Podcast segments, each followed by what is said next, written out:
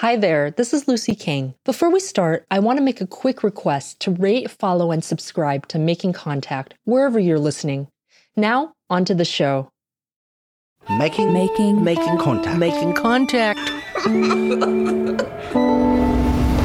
we need in every community a group of angelic troublemakers who really will disrupt our power is in our ability to make things unworkable. Not with any weapons, because that is not our weapon. The only weapon we have is our bodies.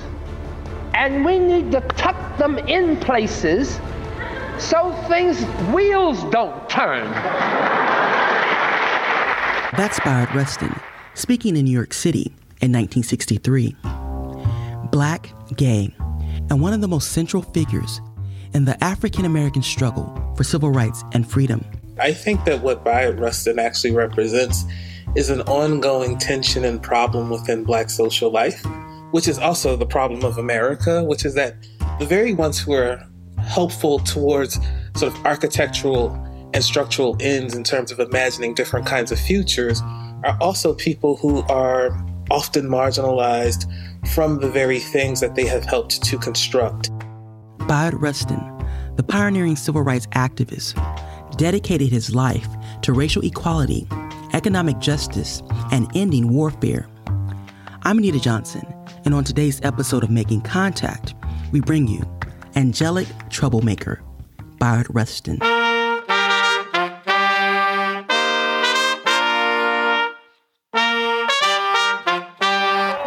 March on Washington was one of the biggest demonstrations for freedom the nation had ever seen. Nearly a quarter million people gathered on the National Mall to demand civil and voting rights legislation, more jobs, and a minimum wage increase. Rustin was a logistical genius and served as the mastermind behind the March on Washington. He organized the complex planning of transportation, outreach, food, child care, and speakers. He was the top lieutenant to labor leader A. Philip Randolph and Dr. Martin Luther King Jr. 53 years since the March on Washington, his political and social contributions to the civil rights movement are still relatively unknown mainly because he was relegated to the background. Bayard Rustin was also gay.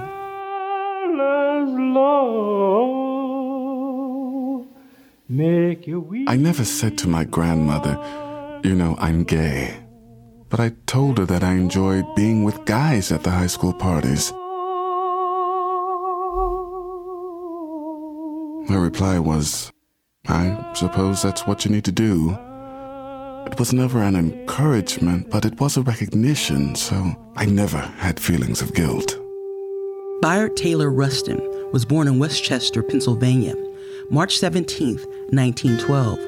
Raised by his grandparents, Janifer and Julia Rustin, a Quaker.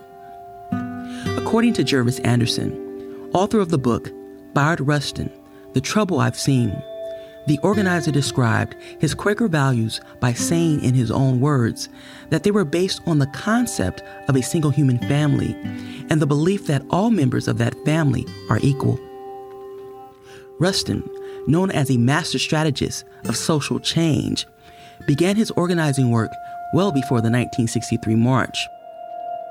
According to the film Brother Outsider The Life of Bayard Rustin, his community organizing efforts began when he was a child. Brother Outsider was one of the first films to bring attention to Rustin's role in achieving significant wins in the civil rights era. Today on the show, we'll hear some audio from the film Brother Outsider, along with interviews from scholars discussing Rustin, and original audio of the man himself, Bayard Rustin. But first, let's hear clips from the film Brother Outsider produced by filmmaker Nancy Kates and Bennett Singer. At City College, I ran into a number of young, radical whites and blacks who were members of the Communist League, and I joined the League as an organizer. I pretty much come to feel that if blacks were going to get anywhere, we had to associate with something more radical than the Democratic Party. FBI Field Report. According to a confidential source, Bayard Rustin, colored, warned that unless the Negro problem is intelligently handled, there will shortly be a revolution. By his own admission, Rustin joined the Young Communist League in 1938, but withdrew in 1941. It is recommended that surveillance of Rustin continue.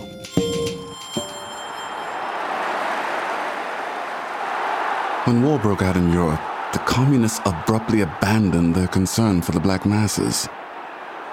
Disillusioned, I left the Communist League and went to work with A.J. Muste at the Fellowship of Reconciliation. Bayard and I, both of us could have been called Muste Boys. A.J. Muste, who was known as the number one pacifist in the United States, was a great influence on both of us. When I met A.J. Muste in 1940, I was deeply impressed. He wasn't at all the fuzzy, liberal, pacifist type I'd expected. Muste didn't believe that lobbying and writing letters can be effective just by themselves. You have to act, and act with your body. Peace is the way. Peace is not a distant goal which we reach by the road of war or preparation for war. Peace is what you begin with, and if you don't begin with it, you won't end with it. Violence cannot do away with violence. Here was this unusual personage with ideas that resonated with uh, Bayard's own inner feelings, and it had to be something of a father son relationship because Bayard never knew his father. Bayard was taken on the staff by A.J. Muste as a field worker, and his assignment was to travel around the country on behalf of the message of love and nonviolence as a way to resist evil. Our position was that racial injustice is violence, and one should attack it wherever it exists.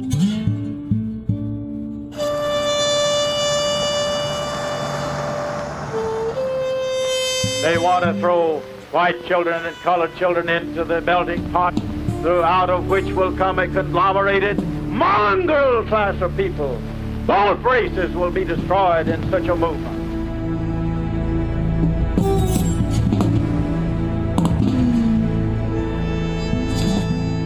I remember one incident which took place in the early 40s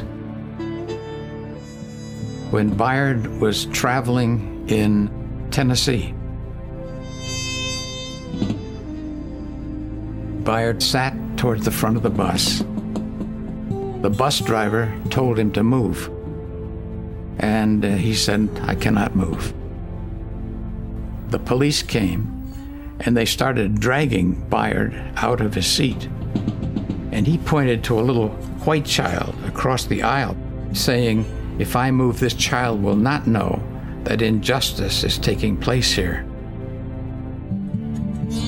I forced myself to be still and wait for the kicks, one after the other. And then I stood up and said, There's no need to beat me. I am not resisting you. The man had no fear. We all were going through the anxiety of fear and he and he just flowed through whatever he was doing and putting his life on the line for other people. He did the bus thing before Rosa Parks. There are three ways to deal with injustice. One is to accept it slavishly, or one can resist it with arms, or one can use nonviolence. The man who believes in nonviolence is prepared to be harmed, to be crushed, but he will never crush others. That was Rustin speaking from the 2003 film Brother Outsider, The Life of Bayard Rustin. Throughout his life, he was at the forefront of organizing circles, pushing for change. Whether it was his work with the Fellowship of Reconciliation or the Congress of Racial Equality, CORE, an organization he co founded and would later be noted for pioneering the use of nonviolent direct action in American civil rights struggle. During World War II, he spent more than two years in prison as a conscientious objector. In 1947, Rustin was arrested with other participants of CORE's Journey of Reconciliation, a test of the Supreme Court ruling banning discrimination in interstate travel, which would later exist as a model for the Freedom Rides of 1961. After many years of studying Gandhi's principles of nonviolence, Rustin traveled to India with the intention of deepening his understanding of nonviolent resistance. Devi Prasad, pacifist. Bayard came to India in 1948 to attend the first World Pacifist Conference. Unfortunately, Gandhi had already been assassinated. But Bayard met almost everybody. He talked about the work um, in the United States about nonviolence. He said, We are not there to avoid conflicts. We have to turn conflicts into creative conflicts. And that has remained in my mind throughout. He's trying to use his particular place in America to think about the global situation. And so, when thinking with Gandhi, he's trying to think about how is what Gandhi's doing in India in relation to what we could be doing in the Americas. Ashon Crawley, an associate professor of religious studies at the University of Virginia. This does not, um, for some people, they want to forgive Gandhi's sort of racism, for example, and he's not willing to forgive that racism. He's he's trying to figure out is there a way that the struggles that they are engaging in this other part of the world related to the struggles that's happening quote unquote at home. And so his ability to recognize that deep relationship means that he's using his particular occasion to think about global problems.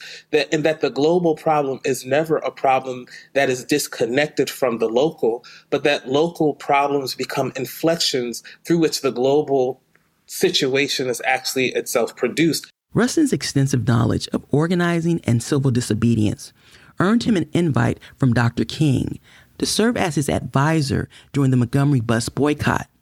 Rustin provided King with a deep understanding of nonviolent ideas and tactics at a time when Dr. King had more of a theoretical understanding of nonviolence. Nancy Kates, the producer of Brother Outsider, The Life of Bayard Rustin. You know, King had a deep belief in, you know, the transformative power of protest he got some of the ideas about how to do that from Rustin because Rustin had been doing it for many years, had gone to India. Um, I think when Dr. King, when the Montgomery bus boycott started, and he had people guarding his house with guns, and Rustin said, "You got to get rid of these guys." And you know, King was like, "I don't want my family to be hurt," and Rustin was like, "If you want to be nonviolent, you got to be nonviolent." um, you know, which is an incredibly powerful thing, and you know when you spend a lot of time studying someone like Rustin, you realize that if Dr. King hadn't existed, we would probably revere Bayard Rustin in similar ways. Um, but he also knew that he couldn't be that person, that figurehead, um, because he was gay. Rustin publicly came out in the 1980s as gay, although it was well known throughout his life that he was gay. Many credit this as the reason he was relegated to the background there was concern his involvement could be weaponized against Dr. King and the movement, an antiquated concept of the past that still has its roots in the political organizing structure of today, believes Ashon Crawley. What Bayard Rustin is in, encountering in terms of people having a problem with his queerness is not dissimilar from what folks in Black Lives Matter and other organizations too are encountering in terms of queerness in the 2020s because we are living this long historical moment. Homophobia, queer antagonism, transphobia is still deeply entrenched in various communities of which we are a part, that there are still religious communities that are um, very, very antagonistic to queer livability, that there are um, non theist communities or communities that aren't organized around God concepts who also have real problems with queer um, relationality and possibility. And so, because we are living in a long historical moment in terms of how we organize people and ideas and, and knowledge itself, we have not escaped that moment. It is axiomatic or it makes sense. Crawley says there are similarities to the resistance queer Black Lives Matter organizers are experiencing. Because there is this still this deep um, compulsory heterosexist um, uh, sort of grounding through which we think about our relationships to one another and through we and through which we think about our relation to civil rights struggle and until we interrogate that epistemological order we will continue to reproduce the inequity that someone like Rustin is trying to fight against. Rustin's methodology for challenging racial inequality and empire centered on his ability to interrelate race, class, gender, and sexuality. The genius of Rustin is in his ability to recognize connections, his ability to recognize um, the need for um, connection, the need for being in relation as the thing that would get us closer towards something like freedom. Because in the practice of connection is itself freedom. Labor leader A. Philip Randolph recognized Rustin's genius and called on him to organize the March on Washington in 1963. I now bring to you the executive director of the March on Washington, the man who organized this whole thing, Mr. Bayard Rustin.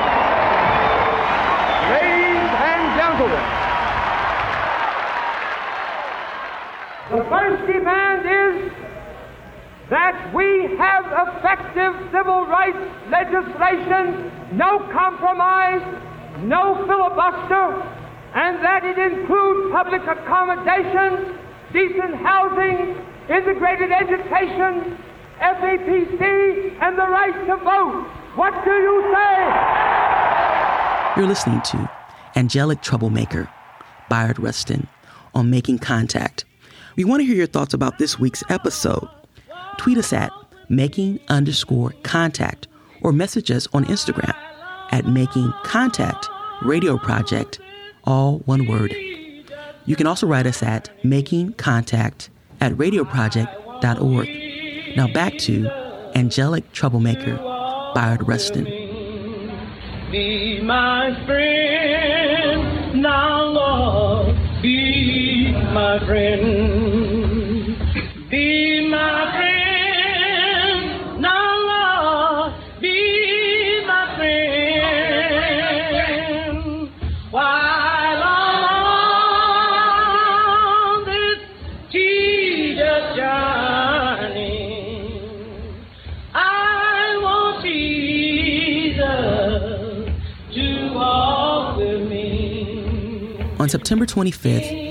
Rustin spoke at a community church in New York City. The talk came a month after the March on Washington, and 10 days after the KKK bombed a church and killed four black little girls in Birmingham, Alabama. The talk he gave, titled After the March, What? looked at the purpose of the march, nonviolent mass action, and the idea of freedom for black Americans. For while I believe that there must be an emotional surge to this movement, it must be tempered by a realization of what we are up against and what we have to do to get freedom now. It is the simplest thing for great hordes of people to scream out in auditoria every time someone says freedom now it is a far different thing to know how to get it and to know how one is related to a concrete program for its realization. The March on Washington on the 28th of August came at a most propitious time and did certain things which it was calculated to do. Not merely to make Negroes feel good, or to show that when we are dressed up we can behave ourselves. Or to indicate that we could come to Washington without bringing that thing with us. it was fundamentally that Mr. Randolph and others had analyzed that the truth that there was going to be a violent, miserable summer before us, given the economic condition of the Negro, was correct. And the first thing we wanted was something at the end of August, which Negroes in June and July and all of August could become so deeply involved in that the frustration which they naturally felt in this period could be creatively used. And there was no rioting in the industrial centers, which had been predicted and was on its way. Number two, when the civil rights movement began to go deep into the real problems, the segregated restaurants and hotels have never been the real problem. Not fundamental economic problems, but the problem of dignity. Therefore, in the early aspects of the revolution, theaters, hotels, and restaurants were important. But once the economic problem of the Negro was revealed to the Negro himself, and the problem went down to touch profound economic problems, such as where do Negroes get jobs now? When you touch the problem of the home and the job, the revolution becomes deeper.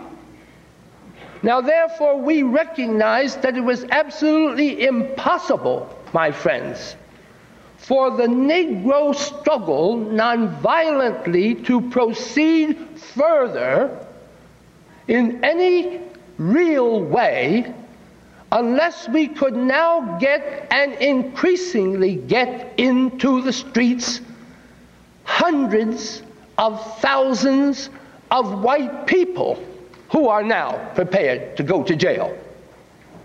Just economically, it is obvious that no minority representing one tenth of the people can use the elements that it can suck up from itself merely to affect the behavior of the majority. They cannot create that much dislocation alone.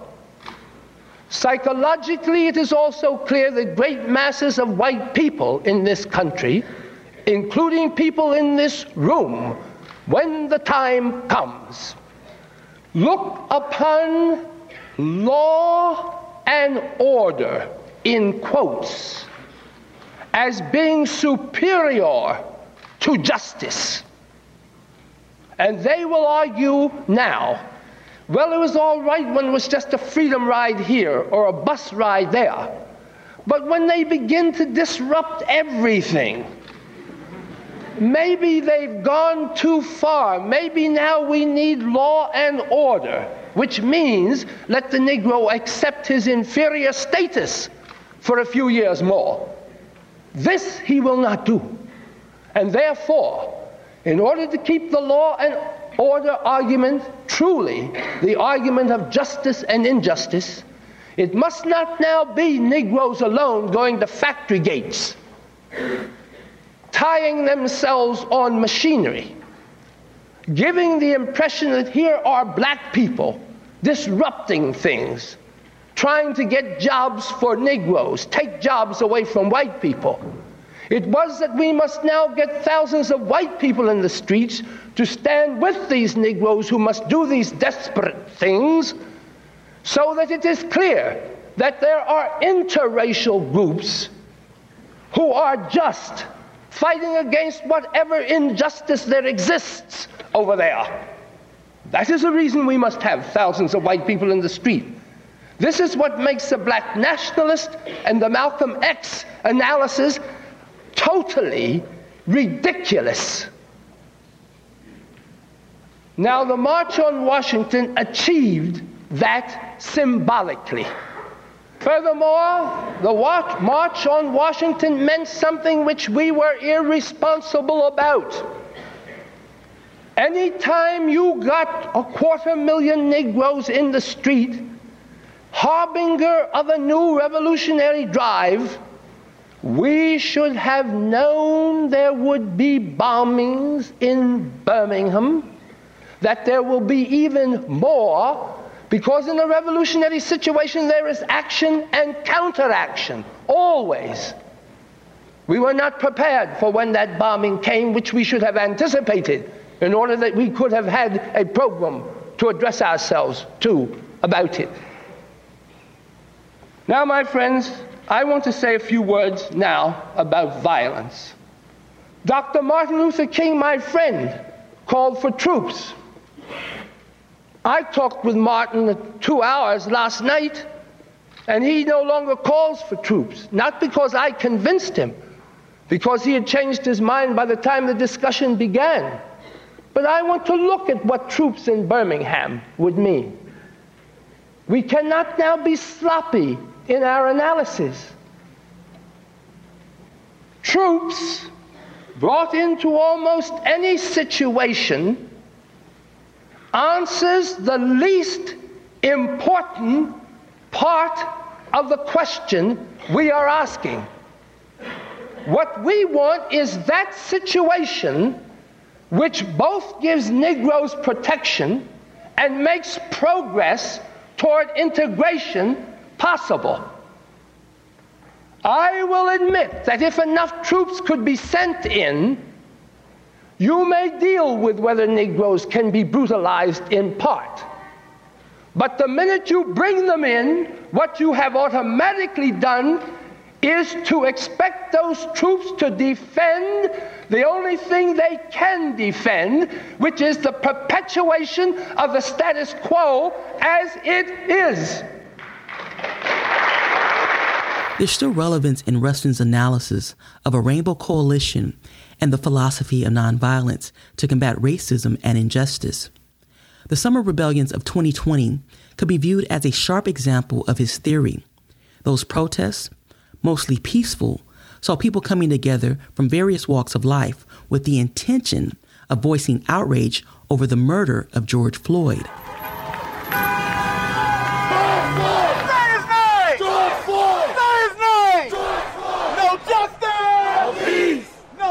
26 years after his death, President Barack Obama honored Bayard Rustin with the nation's highest civilian award, the Presidential Medal of Freedom.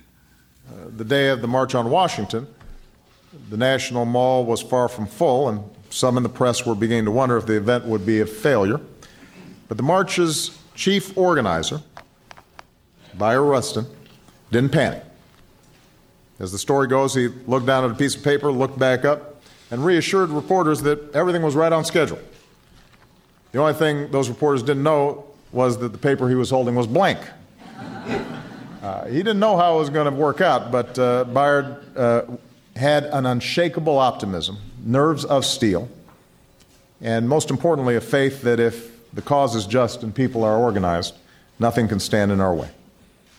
So for decades, this great leader, often at Dr. King's side, was denied his rightful place in history because he was openly gay. No medal can change that, but today we honor Bayard Rustin's memory by taking our place in his march towards true equality, no matter who we are or who we love. Throughout Rustin's life, he was selfless as it pertained to the struggle for equal rights for all people, lending his voice and energy to the advocacy of social justice causes and human rights issues worldwide. Bayard Rustin famously once said that in every community, we need a group of angelic troublemakers, people willing to stand up and speak out against injustice. And he did this till the very last breath. For making contact, I'm Anita Johnson. Be my friend, now, be my friend.